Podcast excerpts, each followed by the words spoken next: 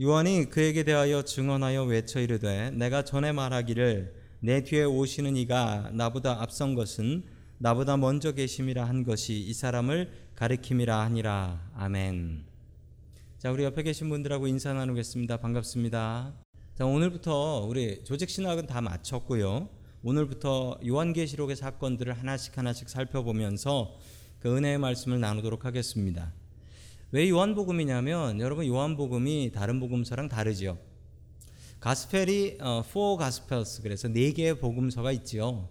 근데 마테마가 누가는 공관 복음이다라고 해서 어, common view 비슷하게 썼다라고 하죠. 그러나 요한복음은 너무나 다릅니다. 어떻게 똑같은 일을 이렇게 다르게 적을 수 있을까요? 자, 그 다른 관점이 왜 다른지, 무엇이 다른지, 우리가 기존에 알았던 것들과 어떤 것이 다른지, 여러분 요한복음을 보면 요한복음을 통해서 우리가 보통 알고 있었던 예수님의 이야기 그 뒤에 있는 이야기들을 알 수가 있습니다. 자, 이제부터 요한복음을 하나하나 살펴보면서 우리가 몰랐던 부분 깨달아 알고 또한 주님께서 주시는 은혜를 받아 누리는 시간 될 수 있기를 주님의 이름으로 간절히 축원합니다. 아멘. 자, 첫 번째 하나님께서 우리들에게 주시는 말씀은 세례 요한처럼 예수님을 증거하라라는 말씀입니다. 자, 세례 요한이라는 사람이 있었는데요. 자, 그 사람의 이야기가 요한복음 1장 15절에 잘 나와 있습니다. 우리 요한복음 1장 15절 같이 읽습니다. 시작. 요한은 그에게 대하여 증언하여 외쳤다. 바로 분이 내 뒤에 오는 분은 나보다 앞선 분이라고 말씀드린 것은 이분을 두고 말한 것입니다. 그분은 사실 나보다 먼저 계신 분이기 때문입니다. 아멘. 요한복음의 첫 번째 이야기는 세례 요한의 이야기로 시작합니다. 어, 분명히 그럴 수밖에 없습니다. 요한복음이 아무리 다른 복음서와 다르다 할지라도 이 세례 요한으로부터 시작하는 것은 어쩔 수 없는 일이지요. 왜냐하면 예수님의 그 공생의 처음 시작은 세례 요한의 이야기로 공통적으로 시작하고 있기 때문에 그렇습니다. 여러분 세례 요한과 예수님의 관계가 있지요. 예, 세례 요한과 예수님은 친척이었습니다. 어떻게 친척이었냐면 잘 계산을 해 보니까 이종 육촌이래요. 이종 육촌. 뭐 친척은 친척인데 저는 이종 육촌을 뭐 본 적도 들은 적도 없기 때문에 모르겠습니다. 어쨌든 친척이에요. 이종 육촌. 아주 먼 친척이죠. 아, 세례 요한은 예수님보다 6개월 먼저 태어났습니다. 세례 요한이 태어난 목적이 있었습니다. 여러분 세례 요한의 목적은 예수님의 길을 미리 준비하는 것이었다라고 합니다. 여러분 우리에게는 인생의 목적이 있을까요? 아마도 이런 목적이 우리에게 있을 것입니다. 하나님께서 세례 요한 너는 주님의 길을 준비한다. 이런 목적이 있었던 것처럼 여러분 그 목적을 찾는 사람이 복된 사람입니다. 여러분 그 목적이 없는 사람은 세상에 아무도 없어요. 아무도.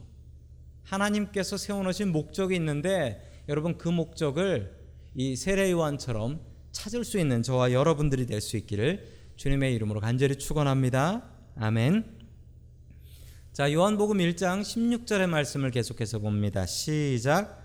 우리는 모두 그의 충만함에서 선물을 받되 은혜의 은혜를 더하여 받았다. 아멘.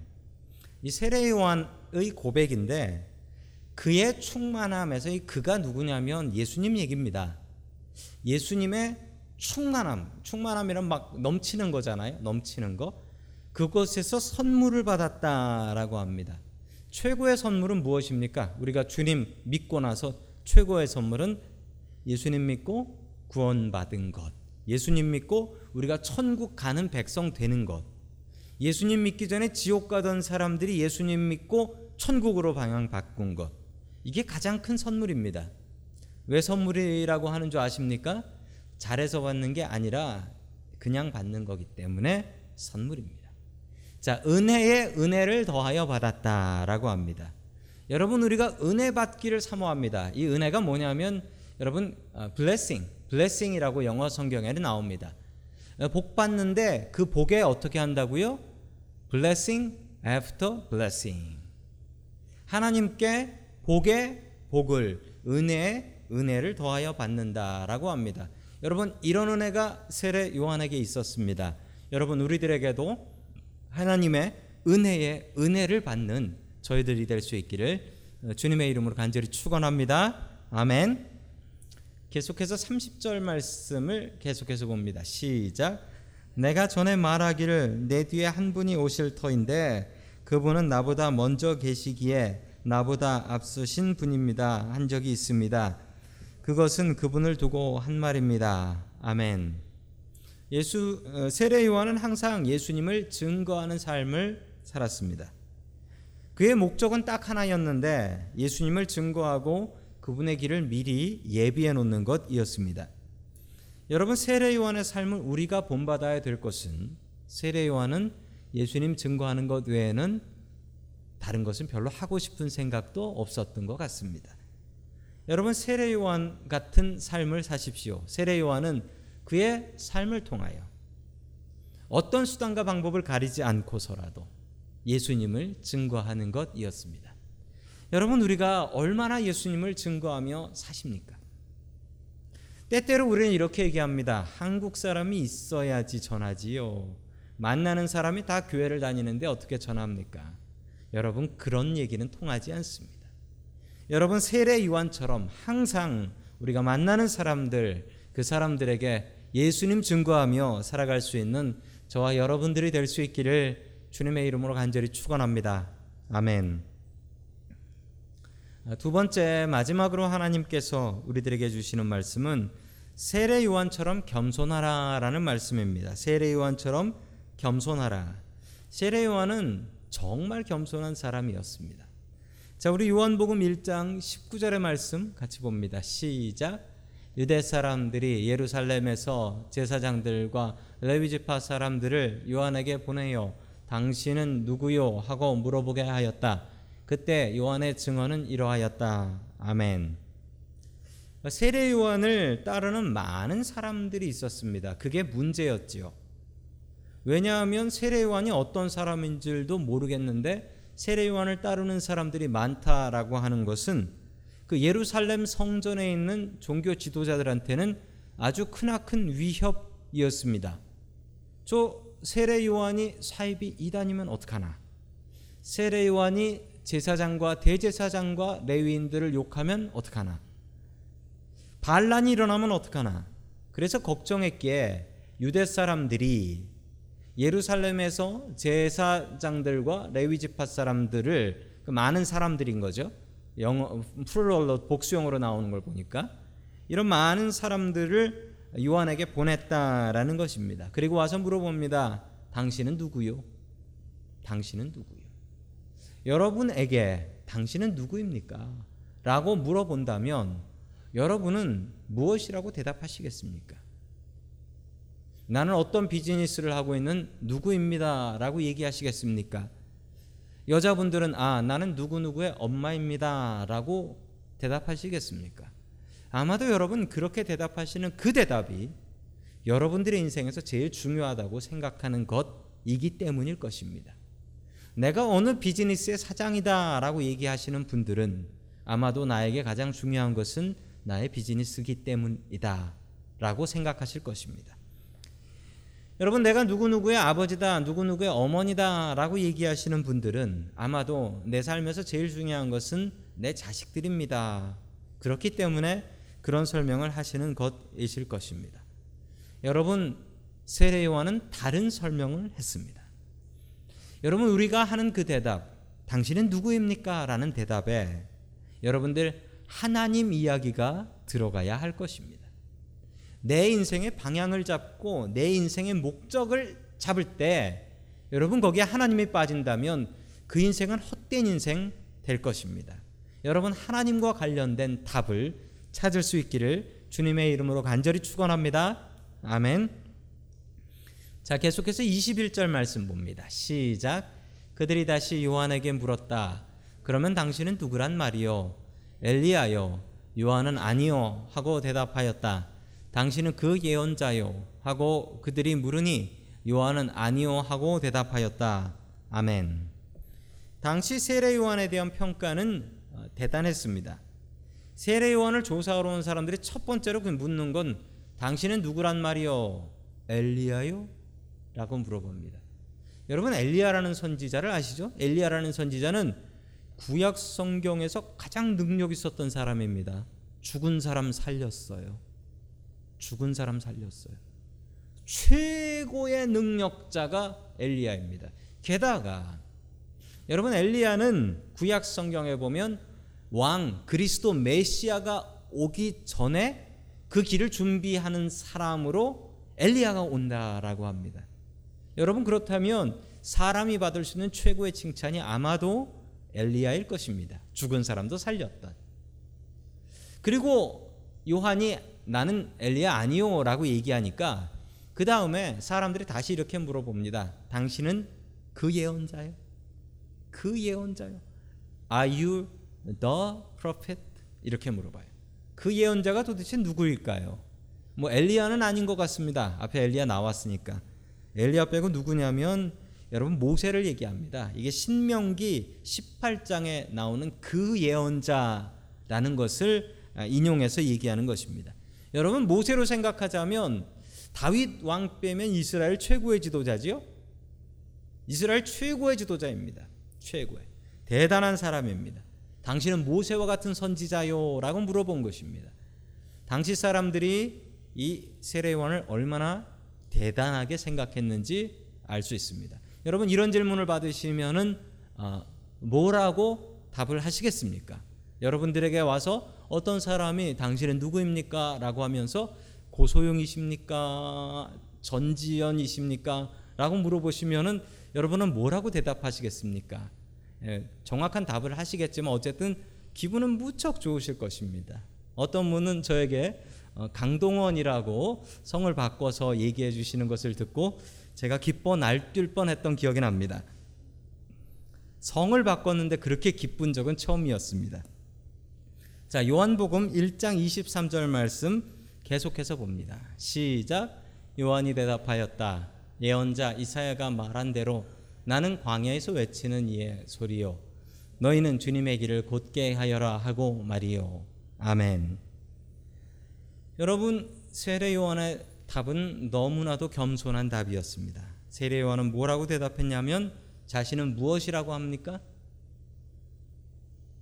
자신을 뭐라고 합니까? 야, 한국말 어렵지요? 영어로 보세요. I am 뭐예요? The voice예요. The voice. 헷갈리지 마세요.